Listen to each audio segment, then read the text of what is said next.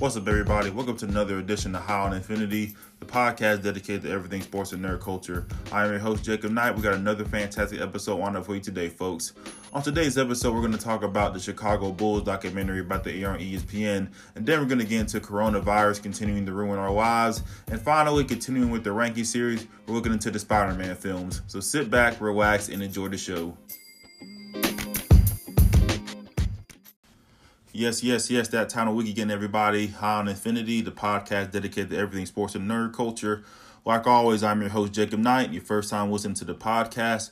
Welcome to the podcast. Any far returning listener, we're glad to have you back for another fantastic episode. And once again, like I said, thank you for all the likes, retweets, shares, and subscribes. I would not be here today without y'all, the listener, so I thank y'all for that. Hope everybody's doing good.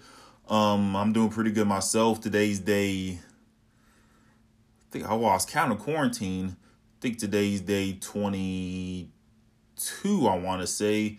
And is and also is like day five of state lockdown. Yes, the state of Alabama has put a stay at home order. Can't go nowhere after five unless you're going to the grocery store, work, get food, emergencies, or exercise. So besides those five or six things, once it hits five o'clock, we got to be at home. And I had a pretty um, I'll say good weekend. Um, I reactivated my Disney Plus. I caught up on some Netflix shows. I finished Better Call Saul, so I need something else to watch on Netflix. I'm thinking about watching Community again, up until the point where uh, Donald Glover leaves the show, and I started The Mandalorian on Disney Plus. It's a pretty good show, and I've been watching a lot of movies over the weekend. I think last yeah last weekend I watched uh, Captain America: The Winter Soldier, then Age of Ultron, then so the Civil War on Sunday, then this weekend I might run back Infinity War, Endgame, and just pick another random movie to watch on Sunday. You know, since we can't go anywhere. Um, but besides that, was getting to the show.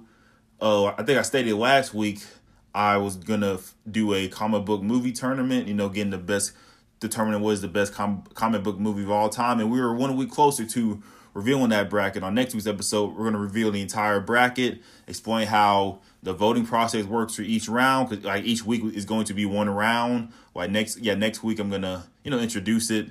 Then during the following week will be the voting. Then the week after that we're gonna do the you know the the results for the first round and do that week by week until you know the final round.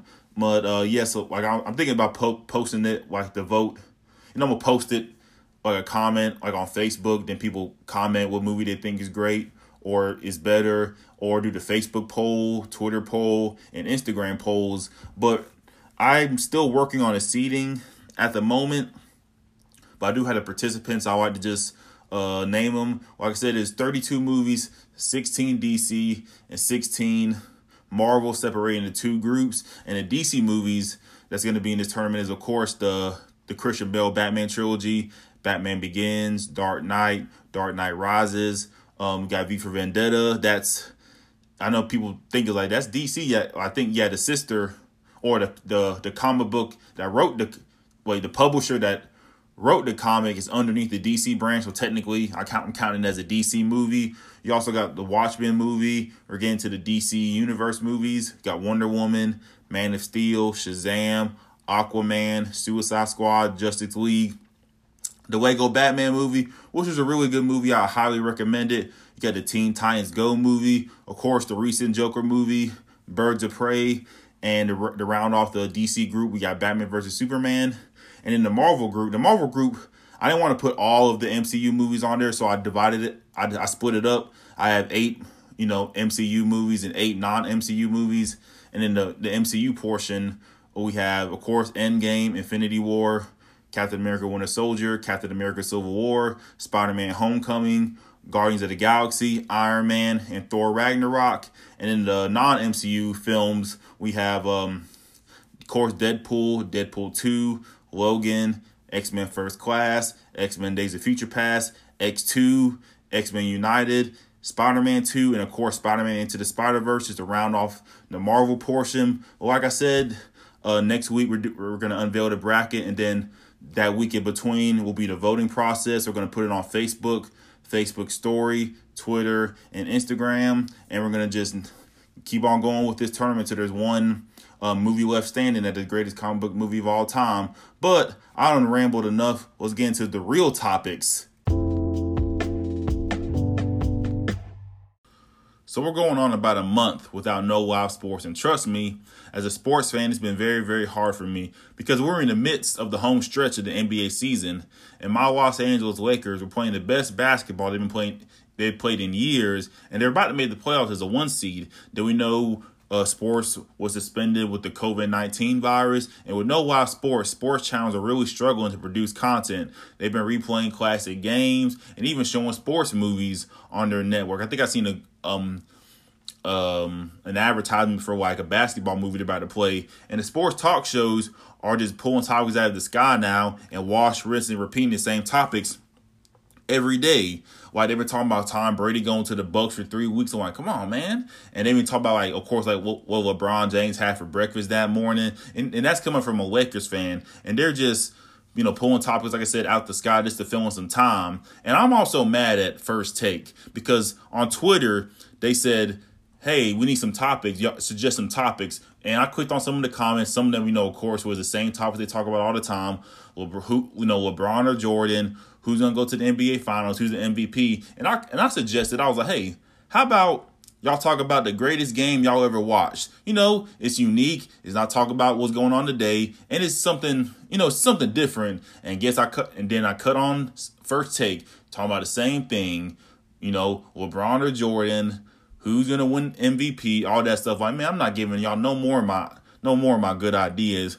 What I do gotta say is one of the only things I can or one of the only shining uh, or the bright lights I could think of with no live sports is I get to binge watch Peyton Places on ESPN, which is a very interesting show, probably because I'm a big Peyton Manning fan myself. But back to what we're talking about. Okay, so uh, in, order to fix this dilemma in no sports, ESPN is expediting, using big words today, their Chicago Bulls documentary to, to premiere this month. And the name of the documentary is called The Last Dance. It covers Michael Jordan's last year in Chicago during the 97 98 season, where Jordan won his sixth and final title. And the documentary was supposed to be aired in June to coincide with the NBA Finals, but now, since the virus is canceling all sports, ESPN decided to push the date up to this month. The documentary, like I said, will cover will follow Jordan and the Bulls teams during their final title run, and they'll talk to Jordan and, form, and other teammates such as Scottie Pippen, Dennis Rodman, Steve Kerr, and Phil Jackson. And they're also going to show all the drama that went on behind the scenes as well, because apparently the front office did not get along with Phil Jackson. And at the start of the season, they made Phil Jackson say that he's not going to coach the Bulls after this season. And Michael Jordan was very adamant that he will not play for another coach unless it was Phil Jackson. Did we all know what happened after the season? He retired for three years and came back with the Washington Wizards to finish his career off. And also, they might cover the arguments and the fights that, that happened at practice, in the locker room. And they're also going to talk to other players in the NBA that played during the Jordan era, such as Magic Johnson, Patrick Ewing, Charles Barkley, and the late great Kobe Bryant. And assumingly, the documentary will cover the Bulls' craze at the time too, because the Bulls were rock stars during their title runs. You had Jordan, the most popular athlete in the world. Anybody and everybody wanted to be on the Bulls just to play with Jordan and for a chance to win because they're, you know, of course, if you know your history, this was their third, their second straight. Wait, their second three-peat, winning their sixth title in eight years. And like I said, they'll talk to some of his teammates like Dennis Rodman, who whose behavior was eccentric to say the least. Uh, during their run, we all know him coming out with different colored hair, and of course, he, him wearing a wedding dress to some event. But my personal thoughts is, well, since there's no sports, um, we needed something to watch that was new, so I'm pretty excited to watch this documentary. They've been hyping this documentary up for probably a better part of a year. And ESPN usually does good with their documentaries. I don't think this is going to be in a this is considered a 30 for 30 series. Um, but I did some research, and, and the guy who's directing this documentary did direct the Fab Five documentary for 30 for 30. It's probably one of my favorite 30 for 30 documentaries ESPN has put out. So when this comes on, like I said, the documentary is 10 episodes, be taking place over five weeks starting April 19th where they're going to show the first two episodes, then show two episodes each Sunday until um, until all ten is revealed. And just to wrap it up right quick, I think ESPN is doing the right thing by expediting this documentary. And hopefully, when the documentary is over in mid May, things will get back to some semblance of normal.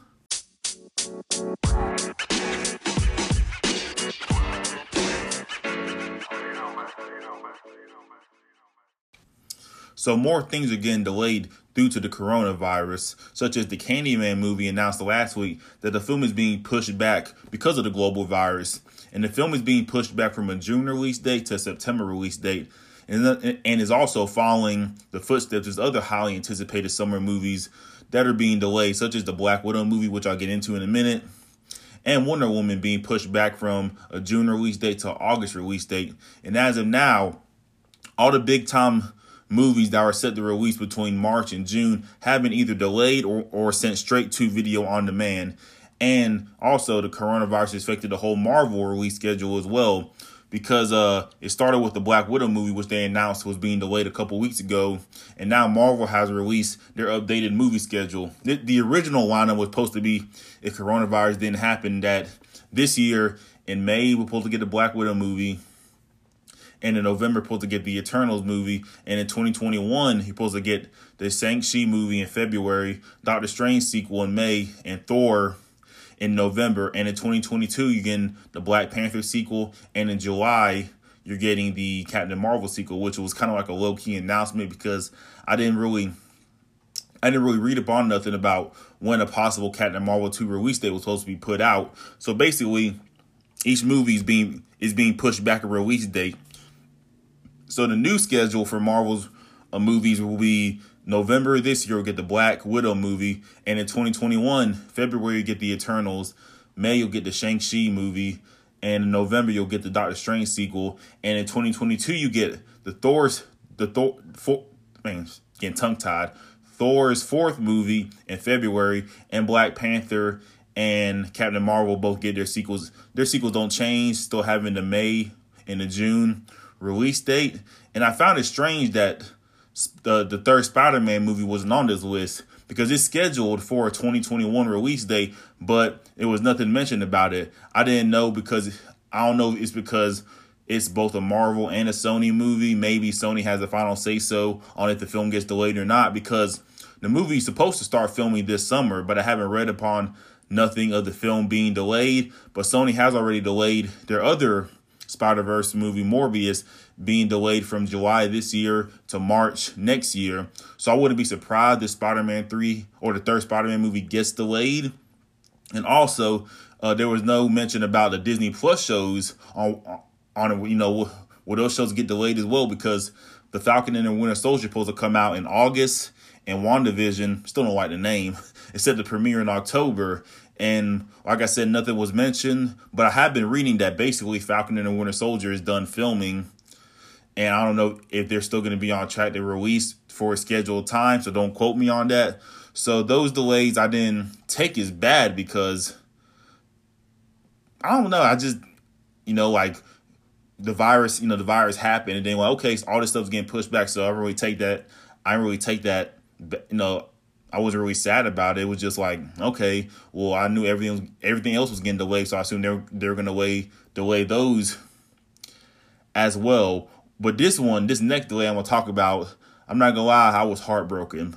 But The Last of Us 2 got delayed again. Yes, the highly anticipated sequel is being delayed for a second time. It went from a February release date to a May release date, then from a May release date to to to be determined release date. And the quote Sony put out of the delay announcement basically said, Logistic, logistically, the global crisis is preventing us from the launch experience our players deserve. Funny thing is, about a couple weeks ago, I said, man, everything's getting canceled. Basketball season, the Marvel movies, uh, well, at least Last of Us 2 ain't gonna get delayed because a part of me being optimistic, thinking that things will get back to normal by the end of May. But the news is talking about June, July, or August is when things going to get back to normal because I thought that since video games are different from sporting events and movies, they don't require a mass gathering. Like people can order um, the game online and have the game mailed to them, or they can get a digital copy on whatever system they own, or they could go to the store and buy it and still follow the social distancing rules. But I forgot that video games have, you know, big massive rollouts too. They go to different video game outlets such as IGN and Game Informer to play test demos in front of them. And they also do conventions as eh, big conventions as well and do the same things. And like I said before, there's no new release date at the moment yet. I think they, you know, at this point, I think they might just they might as well just put it on the PlayStation 5, you know, have it as a launch title for the new system. But I thought about it, and they might delay the game even more if they decided to put it on the PlayStation 5 because I assume they have to port it to the PlayStation 5. I don't know how the porting thing work when you put a game on an older system to the newer system. I just assume because since they worked on this game so much to be put out on the PS4 and using all that technology that I think I don't like I don't know how how much it'll be to you know to, to basically put all that stuff on a new system. Maybe if they use the you know this current uh technology on the next gen technology, maybe it won't look that good. If it was ported straight to the PS5, I wouldn't know. But I really think they're trying to put it on the on the PlayStation 4. It's kind of like their swan song, like their last hurrah, like how the first game was for the PlayStation 3. And and any other year, I wouldn't be it wouldn't be as difficult to push a game back. But but because this is a year of a new system release, it will make it even harder to put a release date out for it. But the news of The Last of Us getting delayed again was very heartbreaking. I compared it to like a significant other um, cheating on you and you taking back and they cheat on you again, like Sony hypothetically told us that they'll never do it again by delaying it, but they did it again. And to rub even more salt on the wound, after the announcement, probably just a couple hours later, they released screenshots of the gameplay uh, of you know gameplay in the game. It was like, hey, look at the screenshots while you're at it. It looks fantastic. Like we all we all like we was like we know it looks fantastic. We want to play the damn game. But I'm still excited about this game coming out whenever it comes out, no matter when, no matter what time period it comes out, whether it's the summer, fall, or even next year, I'm still excited about The Last of Us 2.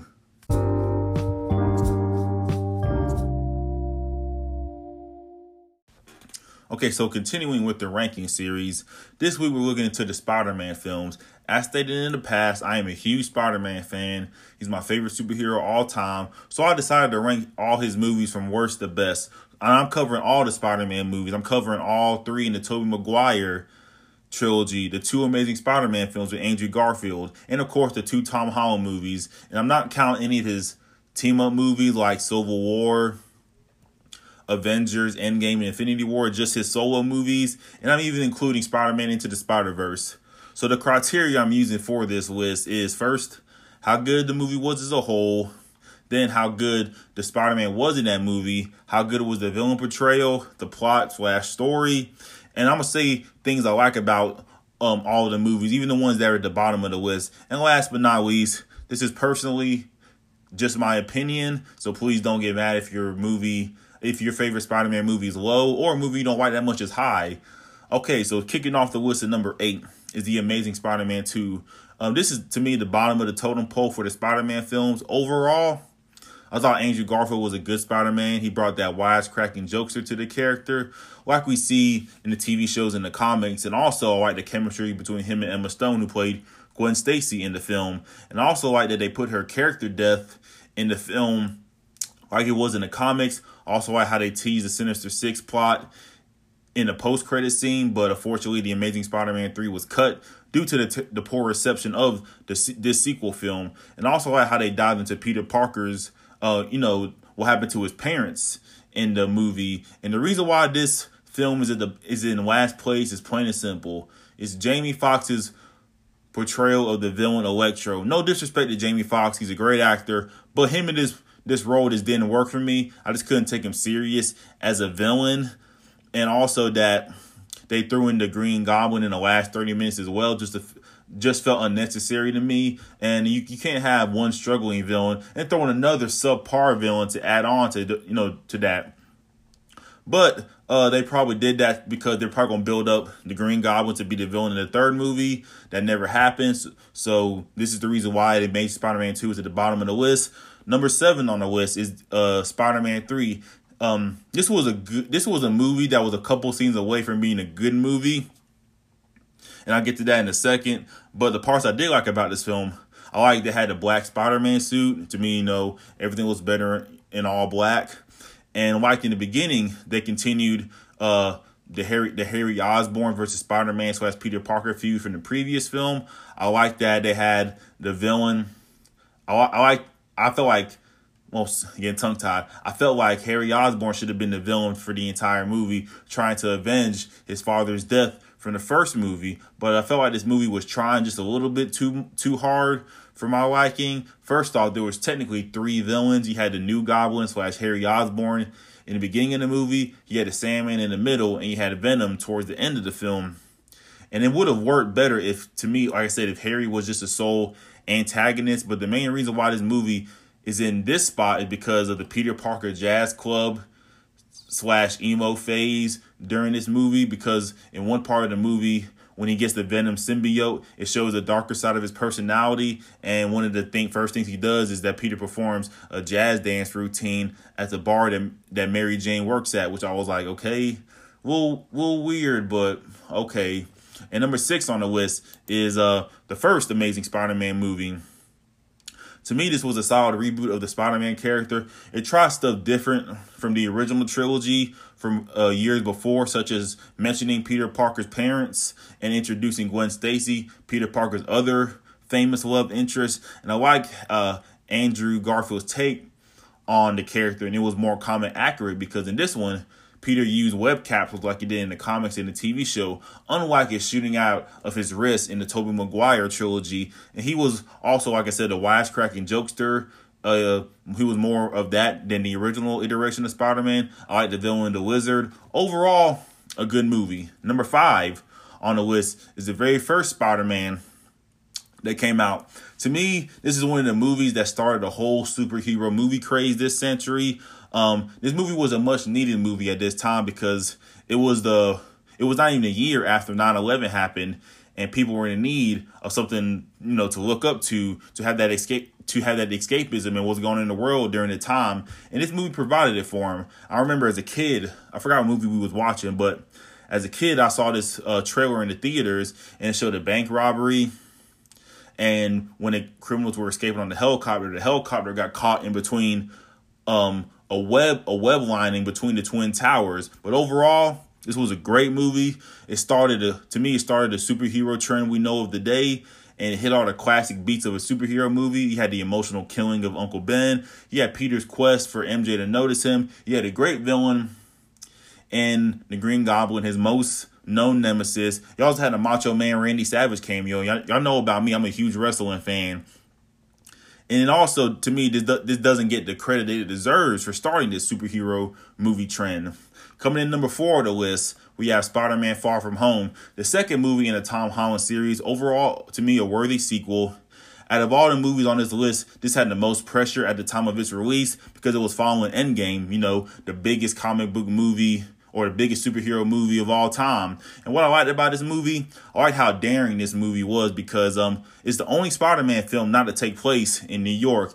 It and uh, it took place in it took place for the majority of the film in Europe because Spider-Man's main source of traveling is swinging from tall buildings, and Europe doesn't have as many tall buildings such at, such as New York City, so he had to maneuver through in more unique ways. And I like the inter and I like the interracial relationship between Peter Parker and MJ. I like Mysterio as a villain. I like the little underlying message it had about people's reliance on technology and how gullible people are about technology as well because people will believe anything they see on the internet. But the only flaw of this movie to me was that Mysterio. Well, we all knew Mysterio was a bad guy, so we all knew Mysterio was going to double cross Peter Parker eventually in the movie. And when they, you know, because when they presented Mysterio as like the next Avenger, you know, since Captain America's gone, Tony Stark died, Black Widow's gone, Thor's gone for the time being, they presented villain, not uh, they presented Mysterio as the next Avenger. But we all know that uh, that Mysterio is the OG villain of Spider Man. Number three on the list, the bronze medal goes to Spider Man Far From Home. Spider Man, um, this was his first solo movie, a part of the Marvel Cinematic Universe. He made because we, we know he made his debut in Civil War with a very warm reception, but a lot of people kind of give a side eye to this movie at first because we've seen this we've seen this story told twice before. But to me, the third time is a charm. I had a theory that um they named this they named this film Homecoming because Spider Man was coming home to Marvel, you know, finally getting the rights back from Sony for a time being, and because Sony, I guess, yeah. So, sorry, I get a little dry mouth.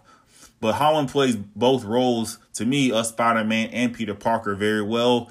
Definitely the most comic accurate portrayal of both characters because his because in this telling he was about 15 or 16 around the time where he got bit like it is in the comics. And but they skipped the uncle ben gets killed scene in this movie because he was already established in civil war. And i like that tony stark was kind of like his mentor slash father figure. And i like the whole take you know take your suit away and the whole take your suit away you have to earn your suit back part of the movie. And i like how uh, peter parker turned out the avengers at the end of the movie because it shows growth. Because in life something that you want at the moment isn't exactly what you need at the moment right now. But when it comes back later down the line, um, it's you know it's more meant to be.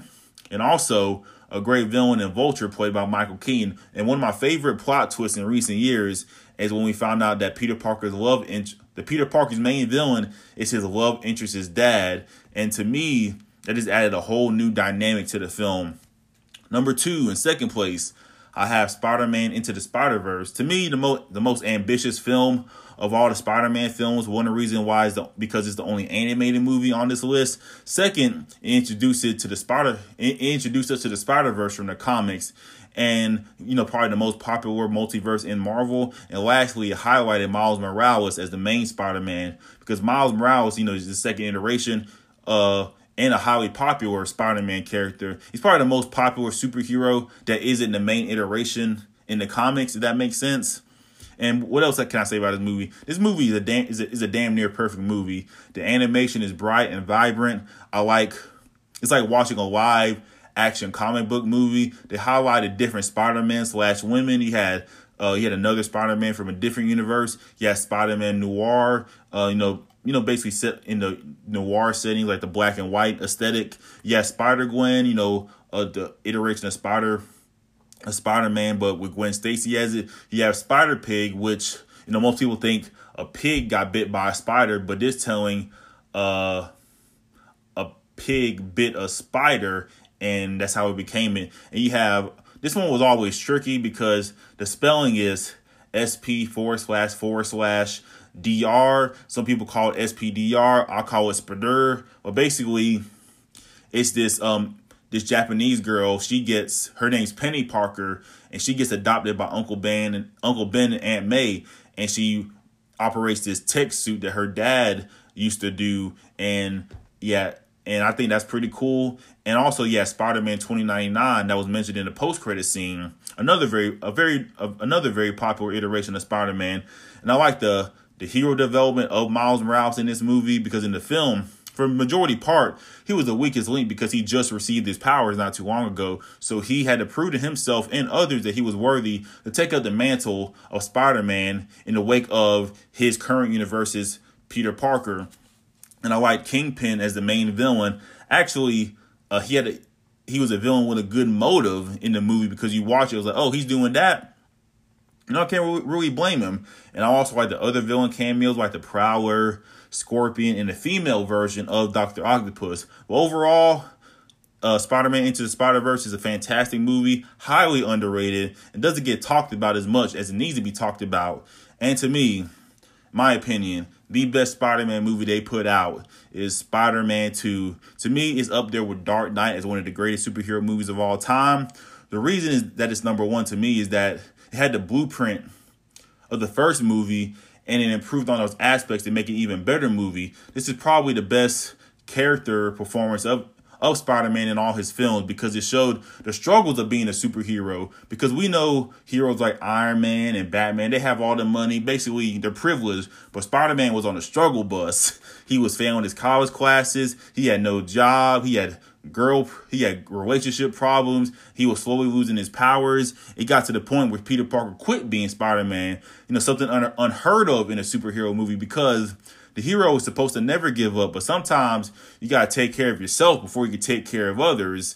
And also spider-man had the best villain of all this of, of the whole series in dr octopus. A good man a good man turned to the dark side after the loss of his wife at his science showcase, and this movie has some of the best fight scenes in the series as well, like the bank scene where um, Doctor Octopus kidnapped Peter Parker's uh, uh, Aunt May, and she dro- and she dropped and sh- he dropped her from the top of the building, and he had to fight him and try to get her before she fell on the ground. At the same time, you had a scene where Spider Man stopped the train by using his webs, attaching them to the buildings, and he had the ending scene where where Spider Man basically held up a half of a building by himself. Then add in the side story of Harry trying to figure out who Spider Man really is, and and right there, you have a move, you have a superhero movie that stood the test of time. And during this shared universe and crossover movie era that we live in today, it's just nice to see a movie. I think it was released 16 years ago that stood the test of time and still considered one of the best superhero movies of all time. And I wholeheartedly agree with that.